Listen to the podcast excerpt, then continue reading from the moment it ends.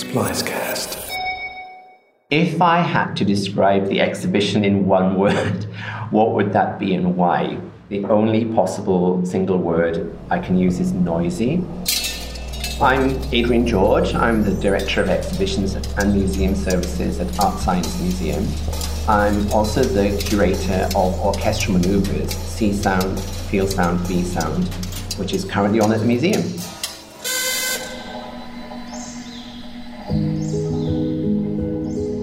I've always been surrounded by music and sound and fascinated by it. When I moved to Singapore, there are amazing sound artists in Singapore as well. So I was like, okay, this is a great opportunity to bring together an exhibition which I called Orchestra Maneuvers. Some of the artists I've worked with before, actually, and I knew that there was a specific work from that artist that I needed to form the backbone or key themes would be articulated through these works. There's a work by British artist Mel Brimfield, which is a pianola. Uh, it's a piano sculpture that plays itself. There's an amazing film installation by the Hong Kong artist Samson Young.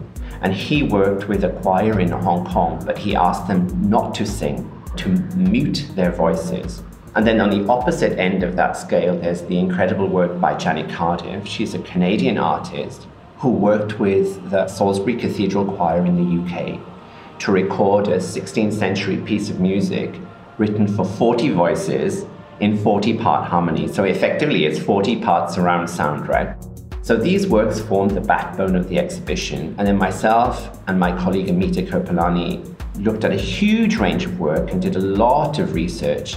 And out of that research, the themes of the exhibition started to emerge.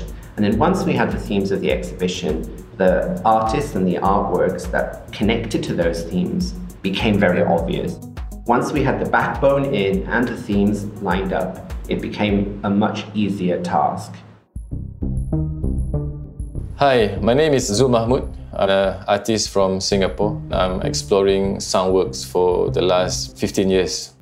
I became interested in sound art as a medium for art in 2001. I was introduced to computer music back then in Norway, where I was doing my artist in residence. I met this Dutch artist by the name of Jur van Dingel. He was doing a lot of computer music back then. I was quite fascinated by it because 2001, when you create music using computers, kind of new to me. You know, I've never heard it before. So when I came back to Singapore, I start to explore more on this medium of sound art.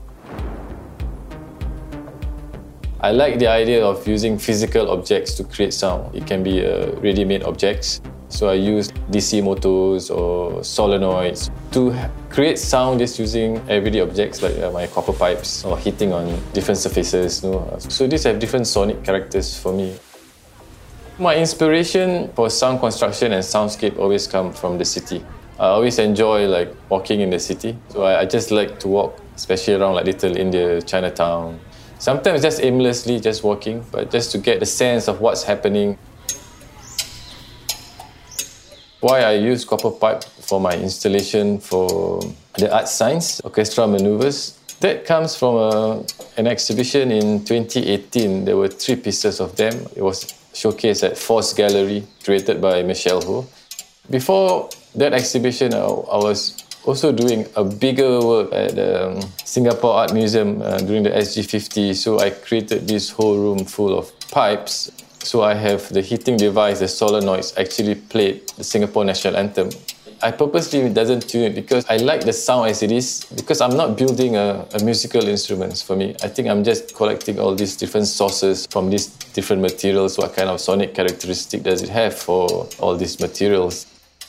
When I created Resonant in Frames 2018 for this Sound and Vision exhibition, mine work is always big work, bigger installation. So I thought if I frame it up will there have any difference in the context of sound itself? Because even no matter how you frame the work, the sound still travel. And I like that idea because when people look at a painting or a work frame, thought it's like everything is contained there. But then again, for me, a question if the visual is contained, but I think the sound still spread out as if you have a bigger installation work.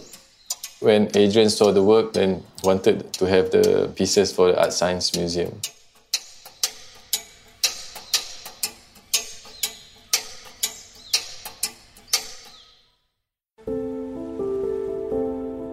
Biggest challenge for all of us over the last two years has been the pandemic. And it's had a really devastating effect globally on the art world. Keeping things moving when many galleries and museums around the world were closed, in some cases for quite a long period of time, was really quite a challenge. I think we were incredibly lucky in Singapore. Our museums were closed for less than two months. Many other institutions around the world who we were already in dialogue with about borrowing works could not really complete that process to our expected timeline. So that was very, very tough. I have to say that artists and lenders, and private lenders especially, have been incredibly generous they've bent over backwards to try and accommodate and to be part of this exhibition, which is really heartwarming. And I really can't thank the artists enough who've all really tried their best to make sure that the work is as it should be and presented well and um, open to all the ideas that we had to share. It's been a challenge, but there's been very positive things that have come out of it as well.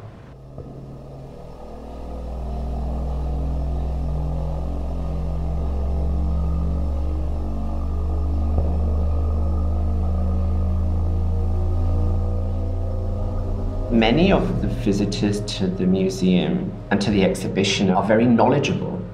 Certainly, we've seen a lot of people coming to Orchestra Manoeuvres at Art Science Museum who already know about music. They play an instrument, or they might have studied, or their children are in enrichment classes, or something along that line. So they're actually quite knowledgeable about music and what it means to us as individuals. But then on the flip side of that, there are many people who come to visit Art Science Museum who choose Art Science Museum as the first kind of museum that they're visiting, or they haven't visited a museum since they were kids, and so they decide to come to Art Science Museum. And what I've found with those visitors is that they always have a kind of a curiosity, or they're like open to new ideas, intrigued by something in the gallery, and they're unafraid to go and ask our visitor experience team about the work because they're intrigued and they want to know more. That's exactly what those team members are there for. They're very open to having those conversations. And that's what I'm impressed about, you know, this kind of openness and curiosity and fearlessness in looking for more information.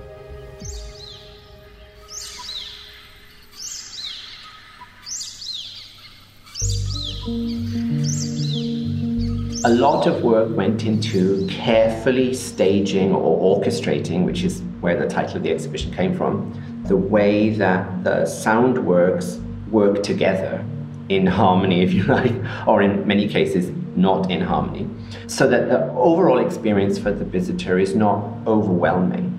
You know, we didn't want people to be like so much of a cacophony of sound that you don't want to be in the space.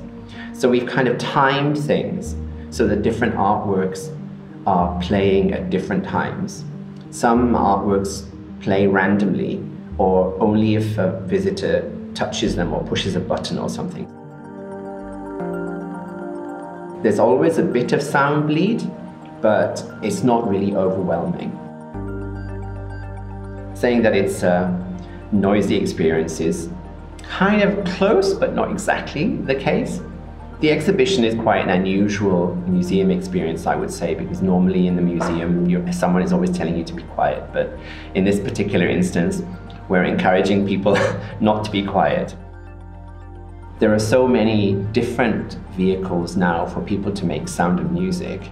I would like people to be encouraged to test the boundaries. Just go for it. Go home, make your own musical instrument. You've been hearing orchestral maneuvers, see sound, feel sound, be sound, an exhibition featuring 32 composers and contemporary artists from across the world. Here is Art Science Museum at Marina Bay Sands, Singapore, postcode 018974. The exhibition runs until January 2nd, 2022, and you can book tickets via the Marina Bay Sands website. Check out this episode's show notes for more information or visit our website, herehere.show.